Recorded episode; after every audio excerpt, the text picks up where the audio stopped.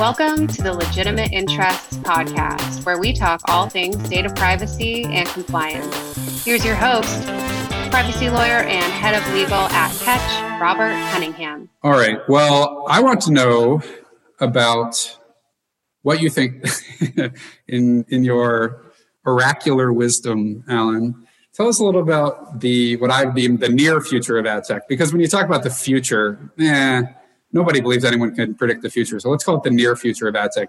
You wrote an article recently about where you think Google's head is at, for example, and where you think the well, what I'm immediately doing is conflating the future of ad tech and the future of Google. And I am I'm not ashamed to, to make that conflation. But maybe you can give us your thoughts briefly on what you were talking about in that article, and then we can dig in to some of the details. Yeah, so I, I think that there's been a tension between the digital advertising world and the browser world that goes back, I don't know, 12, 15 years. I mean, there was, you know, back when uh, uh, Internet Explorer was blocking third-party cookies and then was going to set "Do Not Track" on by default. Um, you know, more recently, say in the last three to five years, you know, Apple, Safari has, has always, you know, treated uh, third party cookies uh, somewhat suspiciously. Uh, they've taken some additional steps over the last year or two uh, to really restrict not only third party cookies, but just about any form of cookie. Um, you know, a- Apple does that purportedly to, uh, you know, as a boon to consumer privacy, but, you know, it, you, you, know, you have to mention in the same breath that a- Apple d- doesn't really have an advertising business to speak of, and so yeah. um, so you know they're competing in areas where they're strong and trying to go at their competitors, you know, Google, uh, Facebook, uh, where they're less strong, and and so all, all's fair there. Uh, but what's happened over the last year uh, is that uh, Google's Chrome browser has announced that they are also going to start blocking or depreciating third-party cookies. And um, you know, Google had always been seen as the frenemy because you knew they were growing, and you knew that they were taking a percentage of your market share. Uh, but at least they weren't blocking third-party cookies, and you could you know gravitate towards Chrome in a way that that you were wary of trying to gravitate towards uh, with uh, Safari or Firefox or really any of the other browsers. And Alan, so, when you when you say you, am I correct that you're you're you're speaking as a publisher? Well, I think as a publisher and as somebody in the digital advertising world, certainly in the ad tech and martech communities, right. and and and so, uh, so now you know we've been living for almost a year with the specter of Google uh, or Chrome app being part of Google, blocking third party cookies. Now, as part and parcel to those conversations, Google, uh, somewhat magnanimously, at least in the opinion of, of Google, uh, has set up a W3C, the World Wide Web Consortium, uh, which is a standards body, and they've set up basically a, a, business group, which is a discussion group, uh, where Google has uh, crafted uh, what, what comes down to their own advertising platform that will be operated and controlled uh, by the Chrome browser. And it will use a differential privacy uh, focus uh, so that no one entity other than Google and Chrome will be able to have any of the data that, uh, about user behavior on the Chrome browser. And that uh, entities will use that advertising tool, uh, hopefully, if, if they're able to get this thing launched and they're able to get something resembling industry consensus, although I'm not positive industry consensus is, is either required or the long term goal. I think the long term goal might be just the perception of industry consensus.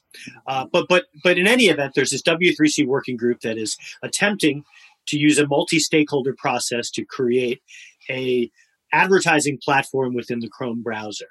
And so uh, now there, there's an open question about what you know Google's uh, real motivations are there, and and what their long term thinking is. Now, I think when it comes to motivations, I, I, think you have to start with Google is certainly under pressure from regulators to emulate uh, Apple, at least to an extent. And, and so Apple has blocked uh, third party cookies. And so, you know, Chrome arguably is, is going to eventually have to do the same thing. Yeah, and, and as we I think discussed, the cookie business is getting even for Goliaths like Google, death by a thousand cuts, not death, but significant bloodshed by a thousand cuts is becoming conceivable, even for the Googles of the world. I think the CNIL took a 100 million euro chunk out of them a couple weeks ago, right? It's, it's still obviously not uh, mortal, but it's annoying to say the least to, to be in the third party cookie game and having to achieve transparency goals that may be unrealistic or extremely hard to achieve. Well, and Google has got that, you know, they've got the bazillion dollar target on their back. And so, um, so I, I, I think that Google's strategy is predicated on three different realizations. The first is that a government mandated breakup of Google is likely and, and might even be imminent. Uh, you've got entities, the Department of Justice starts a trial in a year. You've got uh, the Competition and Markets Authority in the UK. You've got the EU Commission. You've got uh, in Australia. There's a number of entities worldwide, and I forgot about the Federal Trade Commission. You've got a number of entities worldwide that are looking into what what may be considered anti-competitive behavior uh, on behalf of Google. And I, I also forgot to mention the the Texas uh, uh, complaint, which boy, I'll tell you, if if half of that uh, turns out to be accurate, uh, that would seem like uh, there may, may, be some trouble for Google over the long term. Yeah, and for our, for our listeners who may be less familiar, Alan, correct me if I'm wrong. That's the one where there have been revelations of potentially, essentially, um, pri- not price antitrust agreements, uh, agreements in restraint of trade between Google and Facebook with respect to uh, the markets uh, that would be per se illegal under antitrust law. Secret agreements between Facebook and Google. Yeah, I, and and the, the reason that that those complaints are really important, and again, I want to emphasize, you know, they haven't proven anything yet, so we're really still in the allegation stage. But the reason that they're important is that up until that point, there was sort of a sense that there might be something that smells a little fishy but that current antitrust law was not adequately set up to necessarily address it. And so, you, you, you, know, up until this complaint, most of the allegations were of the nature that, well, it, you, you've now got to change what you mean by antitrust law. And, and that's a much heavier lift. So th- this is really important because I, I don't think that, again, assuming that these allegations are proven, um, uh, you, I don't think they require a massive change in antitrust law. Um, no, that that those allegations, I think, would have violated the Sherman Act a million a million years ago, just as they could today. From from what I understand from um, my my coursework. well, I've been, I've been I've been diverting you a little bit, but you you went in your article. You went into some depth about where you think where you think this is going for Google. So let me allow you to get back to that. Yeah, yeah. So so really, there's there's really three realizations. The first one we've talked about that that a, a government mandated breakup of Google is is certainly likely. Um, I think that realization number two is that cookies provide an audit path for regulators, and that same audit path may not be nearly as accessible uh, if you have a uh, mechanism that allows you to serve ads without using cookies. And then the third thing is that, you know, if you look at GDPR, and you mentioned, uh, I think it was the CNIL's fine, but but there's a number of entities within within the EU that that all they need to do is see that a Google entity dropped a cookie uh, on certain time at a certain date, and and then see what disclosures were made. And if they feel like those disclosures aren't up to snuff for whatever reason, that right there is another fine. And so Google is potentially staring at, you know, hundreds of millions of dollar fines on a regular basis coming from, uh, you know, uh, a whole bunch of different jurisdictions all around the world. And so it, it occurs to me that perhaps Google's strategy is to do a preemptive sell off of their third party ad tech stack, the whole cookie stack. And while that may seem like a big like a big deal because it's what twenty billion dollars in, in, annual revenue, um, I think that G- Google is building uh, or has built its own internal advertising platform. You know, there's that XAd, uh, and there's um, uh, AMP, there's a number of different ways that Google has access to a lot of the same data, not to mention that they're logged in users from, you know, 40 different programs owned and operated by by Google. So they may be able to serve, you know, maybe they may, they may be able to serve effective targeted ads in the near term without the use of cookies. And so my theory is is that Google may be looking to spin off the the ad tech stack formerly known as DoubleClick and those associated companies as a preemptive measure. So it looks like that you know they've taken uh, the concerns of regulators very seriously. Meanwhile, they've got their own ad tech stack that uh, that is not subject to the rules of the privacy sandbox they're creating. And anyway, that's just a thought. Uh, well, I like Google your... has has n- neither confirmed nor denied this theory. Yeah, you your your technical understanding of these issues is, as always, illustrative because you point out busting people on cookie behavior is pretty easy. You and you and I can do it. Could I can do it all day long, and sometimes do, and regulators can certainly do it as well. But if you're talking about authenticated users through email addresses and, and that's a different that's a different uh, pool to go fishing in for regulators than it is to simply drive by your website and take a look uh, through the window and see what's going on. Much easier to do that. Well, go ahead.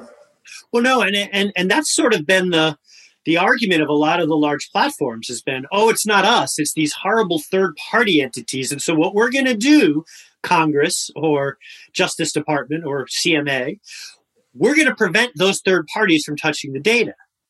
But that's a that's a little bit of a head fake because the the the you know it's great that you might be able to limit you know data collection and use by entities outside of your own walled gardens. However, that doesn't really address the data and collection and use of the walled gardens themselves. And uh, this gets back to my earlier comment, like you know, somewhere in the the the privacy toolbox needs to be an evaluation of the scale of data being collected. Because w- I grew up, and you know, I haven't read much Orwell in, in a number of years, but my recollection was that the concern was not a hundred different entities with some data. The concern was one entity with all the data. Well, and as as we discussed earlier, the alternative outside the increasingly robust walls of these gardens is something that might look like IAB TCF, which I think is admirable, certainly in its in its inception and its goals, but it's a really messy consumer experience. So if you're trying to keep the scale of data and you are trying to pass consents around, it can look very, very messy. I think when you first described this to me, you said maybe maybe you could describe what's what potentially is happening with Google is an internalization of the ad tech ecosystem within one massive player, which essentially removes it from the purview. Forget purview, removes it as you described from the view, from the from the viewability of the regulators and puts it within Google's still lucrative but now internal business.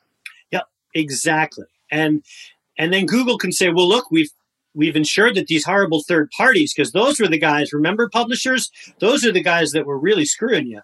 And you, they can say, well, we've removed all of them. But at the end of the day, um, I, I, think the larger concern is what Google is doing with the data. I mean, take a look at just what the AMP platform alone does and Google's overall approach to it. Um, you know, again, I said this earlier, but something smells fishy. It's hard not to think there's there's some truth there. There must be some people thinking about that because, you know, when I read that ICO report that came out pro- oh, probably over a year now about the state of of ad tech um, and and how it could coexist with European and in particular UK regulation, it sometimes was lost in the shuffle that there was a conclusion, at least a preliminary conclusion in that report, that the ad tech ecosystem, or at least the real time bidding ecosystem as currently then constituted, was simply inconsistent with existing privacy law. Well, that's a if that's true, that's a big headache for people whose business mainly relies on the real time bidding ad tech ecosystem. And if they are fundamentally inconsistent, then you might want to look elsewhere or at least reconfigure the system in a in a way that's that's potentially consistent with existing law. And it sounds like you have a, an excellent theory for how that could be done by one of the main players in the space. Well, I recommend everyone go check out AdExchanger and uh, search for Alan Chapell in Google, and you'll find it. It's a great article. The the third thing I want to move to is probably a, a briefer touch on this one, but we've we've circled around this a little bit, which is enforcement. When I say enforcement, I, at least until this this moment, have almost exclusively meant, you know, civil administrative fines by regulators against companies for breaking the law, namely GDPR, CCPA, e-privacy. You have heard us say, just in this conversation, things that sound a lot more like antitrust. And Alan has made reference to the Digital Services Act and the Digital Markets Act and the Competition Authority in UK, the, the CMA, I believe it is my question and the topic I want to raise is are we looking at enforcement too narrowly?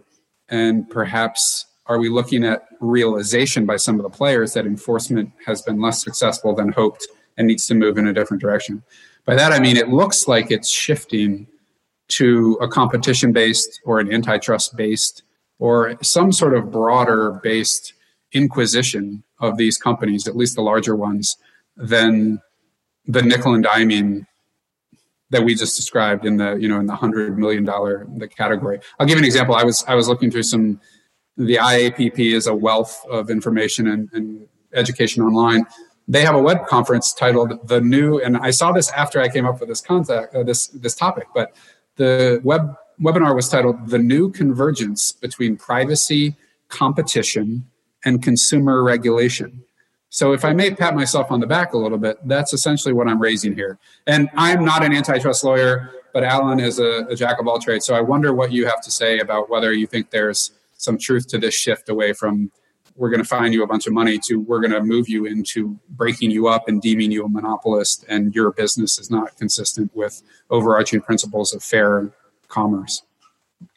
Well, I you know I, I can say even three to five years ago, um, uh, privacy and uh, competition law were seen as two completely separate disciplines.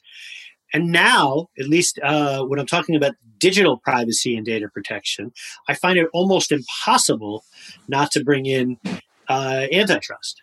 Like I, I, almost think you just can't talk about one without mentioning the other at this point. So I think that your idea was certainly timely. The IAPP's, of course, was timely.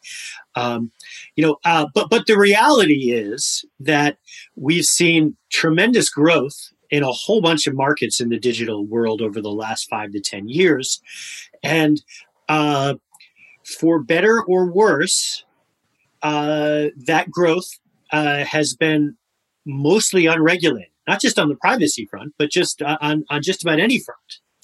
Um, and and maybe that's okay. I mean, you know, you you had, uh, you know, it took, you know, how many years before Standard Oil was broken up? How many years until uh, Ma Bell was broken up? You know, you you almost need to have, you know, enough growth, enough development, enough consumer demand, uh, and then you can take a look at what some of the societal ills are and then try to address those societal ills. Now, I think it's fair to, to opine on whether regulates re- regulators are a little late to the party here.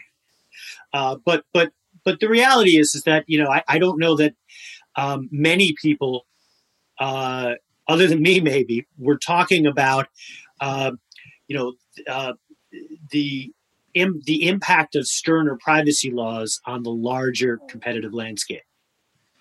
And I wonder if it's more, what's the word, practical or banal than we're giving it credit for, if, if that's the right way to put it. Excuse me.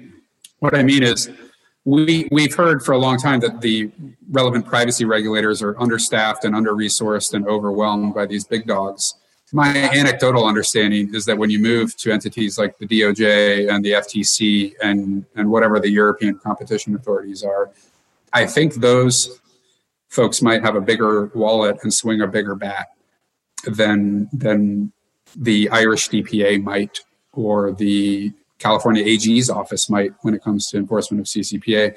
Maybe it is as practical as moving the regulation to a more even fight. Uh, I, I don't know if there's any truth to that, but it seems like that would be at least factual, have some factual basis in it. Yeah, and I, I think that you know one of the arguments for higher fines, which is you know the GDPR sort of started this arms race. Now everybody seems to want to have a higher fine. Um, but but the, one of the arguments was that well, our existing laws are very under you know enforced, and uh, with the higher fine structure, that might serve two purposes. One is that that uh, if, if you could potentially be fined four percent of your global turnover, you might think you might act a little differently. Uh, but also that you know regulators who are you know if you're able to get that type of a fine. Um, you know there may be a little bit more incentive to go after companies a little bit more aggressively uh, uh but you know thus yeah. far I, you know, I don't know. Has that really come to fruition in Europe over the last two years? I think in pockets it has, um, and I'm certainly not inviting any regulator to be more active necessarily. But but I think if you look at it, you say, you know, it perked up uh, activity a bit. But I don't know. I mean, has the you know the CNIL is the CNIL, and they're going to act a certain way, and I don't know that the fine structure has necessarily, and you know, changed their approach. It's a factual question that could be answered, and maybe I should do this work. I, I see it rising. I see the, the, the what I just described as perhaps the antiquated or ineffective version of enforcement rising, with the the CNIL in particular being a recent one. But I do I do think that this shift to, as you say, the the inseparability of competition law and privacy law uh, antitrust as we would call it over here is happening. And and it should it should happen. And maybe it's not deliberate. Maybe it's the fact that the privacy the the arguable privacy scofflaws also happen to be gigantic companies that may have monopoly power. And so you attack them where their offenses lie. And in this case they may lie across the boundaries of privacy and competition. I do find myself as a practitioner in this space thinking sometimes that i got all dressed up and spiffed up for a party. And the party didn't happen by which i mean enforcement. If if these laws matter and we need to get our ducks in a row and encourage our customers to get their ducks in a row i'd like it to to be for a good reason. Now what everyone will say or many people will say is that and i, I welcome your thoughts on this is that pr a, a combination of pr publicity a bad article being written about you and consumer or customer outrage or lack of trust is what's going to really be what keeps companies in line. I, I, tend to be a natural skeptic in many areas or a natural cynic, but on this one, I'm persuadable that there's something happening, that consumers are approaching brands and demanding a more trusting relationship in the parlance of this of this area but I wonder if if you're a skeptic, you don't have to be, but I wonder if you're a skeptic that there is a revolution happening in consumer sentiment that's changing these companies, or are they saying, "Call me when the cost benefit balance shifts"? Yeah, I, I think that I don't think there's a revolution. I think there might be an evolution, but but again, I think we have a very limited number of instances where consumers have gone across the street solely for privacy. They, now they may go across the street for convenience. They may go across the street because they feel like they've been ripped off. They might go across the street, uh, be, but a lot of times it's for price. Mm-hmm. But I, I don't know. I mean, how many examples are you know of somebody changing from Citibank to Wells Fargo over a privacy concern? I, I don't know. You know, a number of the the financial services companies have had breaches. Have have those resulted in uh, you know, diminished, you know, have, have, customers fled as a result? And I, I don't know the answer to that. But yeah, my, my, yeah. my sense is that the, that the examples of consumers acting on privacy or security with their pockets or their pocketbooks um, are, are very limited. So we all like to talk about that, and and heck, I, I, you know, I've been a privacy professional now for you know going on almost 20 years. Um, you know, we, we like to think that uh, that everybody cares as much about this stuff as we do. But the reality, I, I think, is much different. Like I said earlier, uh, you know, there's a percentage of people who really, really care about privacy, and then there's everybody else. I, I, I think you're probably right, as you are in many areas. And I'm not sure if that's a good thing or a bad thing, but it is interesting, especially in the European context, to consider that the law may have gotten out front, out in front of society. I don't. I'm sure there have been books already written about the genesis of of that, and I don't. And I should read well, them. And the GDPR is a brilliantly written document. I mean, yeah. look, I, I can I can critique it and and but uh, as a whole, it is a masterfully crafted document that was clearly well thought out and clearly has uh, provisions that complement each other that are sort of that thought through and and so absolutely and, and by the way it's not just me speaking because most of the rest of the world is emulating gdpr as they create their own uh, privacy laws and in some places they're almost doing a, a copy paste of the gdpr mm. Um, but we know one of the things that we haven't talked about, which which is certainly worth you talking about in the context of consumer perceptions, is you know consumer perceptions change over time. So in the late 19th century, what 1883 was the Kodak Instamatic camera came out. You talk about you know privacy. You, know, you must have been so excited. You must have been so excited, Alan, when that happened. Oh yeah, no, was So, but but the, the the thing that is sort of lost on today's world because now everybody is taking a selfie of themselves and in many respects, you know, and sometimes with little or no clothing on. Mm-hmm. But the idea that a person you didn't know could come to a beach and take a picture of you in your bathing suit was absolutely scandalous. And they, they would literally have signs posted on beaches up and down Long Island in New York saying, we're, you know, cameras are not allowed on this beach. Now, you know, obviously, you know, in 150 years, things have changed. But I would say in the last 10 years, things have changed pretty significantly. A number of the, the things that we now think are super valuable and super helpful would have been unthinkable even 10 years ago. I remember there was a whole bunch of controversy around Facebook's initial news feed and being able to see potentially what some other people were reading or what other people were commenting on. That was, oh my goodness, you know, what the, we, we can't allow that. So, so you know, part of the part of the story here is that the consumer perceptions are gonna are, are going to change in terms of uh, what they're willing to give up. Now, I, I don't know that many consumers have entirely thought through what the value exchange is, and that's a problem. But I, I'm not sure that's a problem that's necessarily solvable by regulation uh, or by you know education or or something. I just think that's one of those things that you know there's always going to be a little bit of tension. As you say, the consumer expectations and, and consumer behavior will evolve, and maybe riffing clearly here, but maybe the way this unfolds is really more of a of a business uh, a business solution, a business problem. Businesses that want to have the best relationship, the most trusted relationship with their customers, will do something creative and different to solve this problem. Maybe they're inspired by the GDPR and their legal and compliance department telling them that they could sacrifice 4% of revenue. Maybe they're inspired by their marketing department who says, hey, we're losing consents because people think that our welcome mat, our CMP, is off putting maybe there will be an enlightened CEO who says this is how we're going to do things.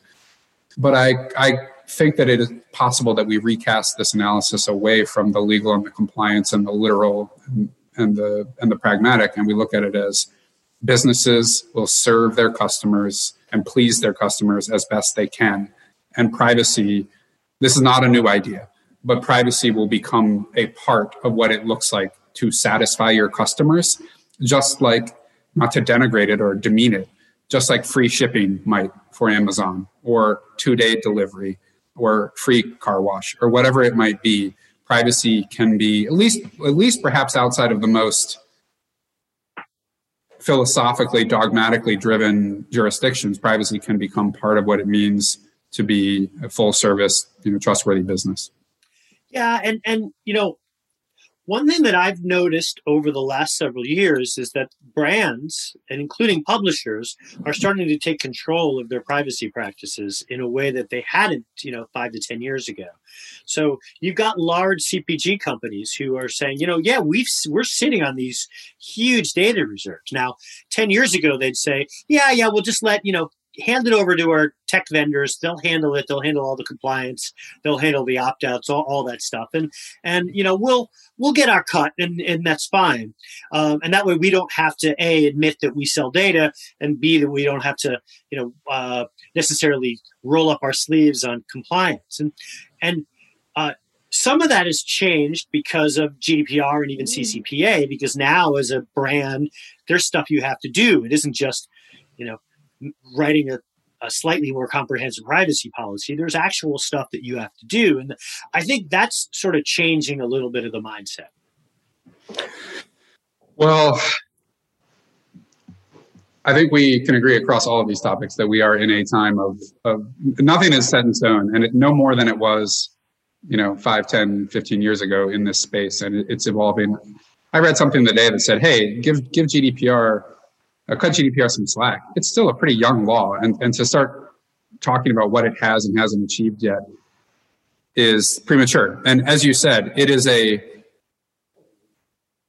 a, a, canonical, virtuous presentation of what a major regulation could look like. When people ask me, you know, how do I understand European privacy?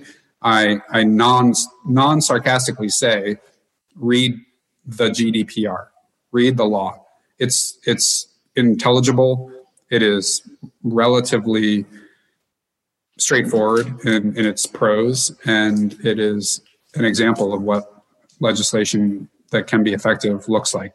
Again, it has to be implemented, but I think it is it's to be applauded. It's it really is to be applauded. I don't want to sound like a sycophant to to the the, the bureaucrats in Brussels, but it's a great it's a great thing. It, it, they really did a great job with it qua legislation. Well, and compare that to the clown car that is the creation of privacy rules in the state of California. Uh, you know, and I was look, I was wondering if we were going to take that well, look, in, in, fairness to this to, to the People's Republic of California, um, there's the the the reality is that uh, there should be a federal U.S. law. And so California and Washington and the other places that have or are considering their own laws, they are doing that because the federal government of the U.S. has failed uh, to address what they perceive are the privacy considerations of their citizenry. Um, I, I, think there's an open debate to be had whether or not it makes sense to create a, a GDPR light based on a, a, a referendum process. I, I, I personally think that that is rife for confusion and waste of time and money. Uh, and, and that's sort of where we are here, both with uh, CCPA and and it's uh, and the next gen, the Prop 24 uh, law. Conceptually, there are some nice things in there, but you know we're now on version five of the regulation, and and and this isn't to beat up um, uh, Mr. Becerra in his office because they're not really set up to do any of this stuff. And so, of course, you have five drafts, and they they've swayed back and forth on some key points. Um, and you know that's great for you know somebody who makes their living as a privacy attorney.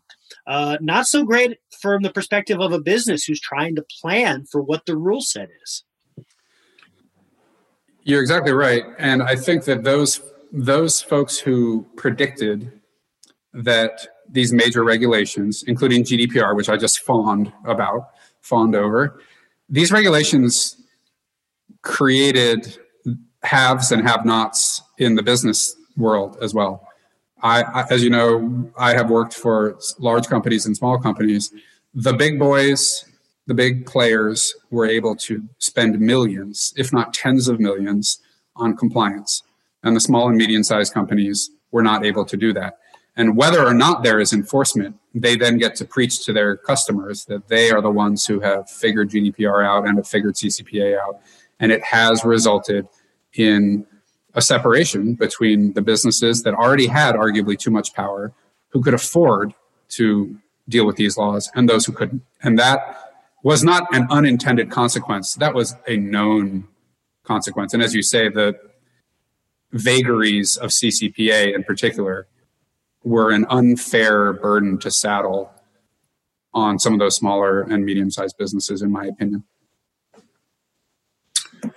Yeah, there certainly was a lot of back and forth, and a lot of back and forth on some really key areas. And and then there's the challenge that, you know, uh, my clients tend to be the types of companies, and some of them are pretty big, and some of them are much smaller and have lighter budgets, but they tend to be the types of companies who pay attention to this stuff. But when you have five different versions of the regulations, some of which were uh, published long after the law technically went into effect, you have a segment of the marketplace, a significant segment, arguably, that is only half paying attention. So the amount of time that I spend educating uh, my clients, customers, and partners, some of whom still think that we're on Rev two of the of the regulations, uh, has been pretty substantial, and it it ends up being a little bit of a uh, unnecessary waste of, of time and resources for folks we should be skeptical of of anything that is a boon for lawyers, should we not? I think I think there's some truth to that. uh, said by two lawyers who clearly uh, like this these topics and like each other, and I think with that, we will end. Alan, I am so appreciative that you joined us. I could think of no one better to kick this off with, and I'm sure we'll attempt to have you back on topics that we can only guess right now. Well, thanks for having me, Robert. This was a lot of fun. It's always great chatting with you.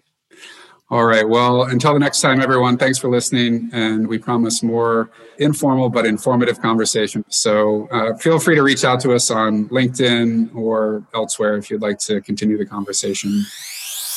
Thank you all so much for listening to this episode of Legitimate Interests Podcast. If you like what you heard, please subscribe, rate, and tell your friends and colleagues about our show.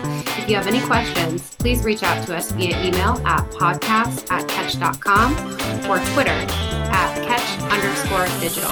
Thanks, and we'll see you next time.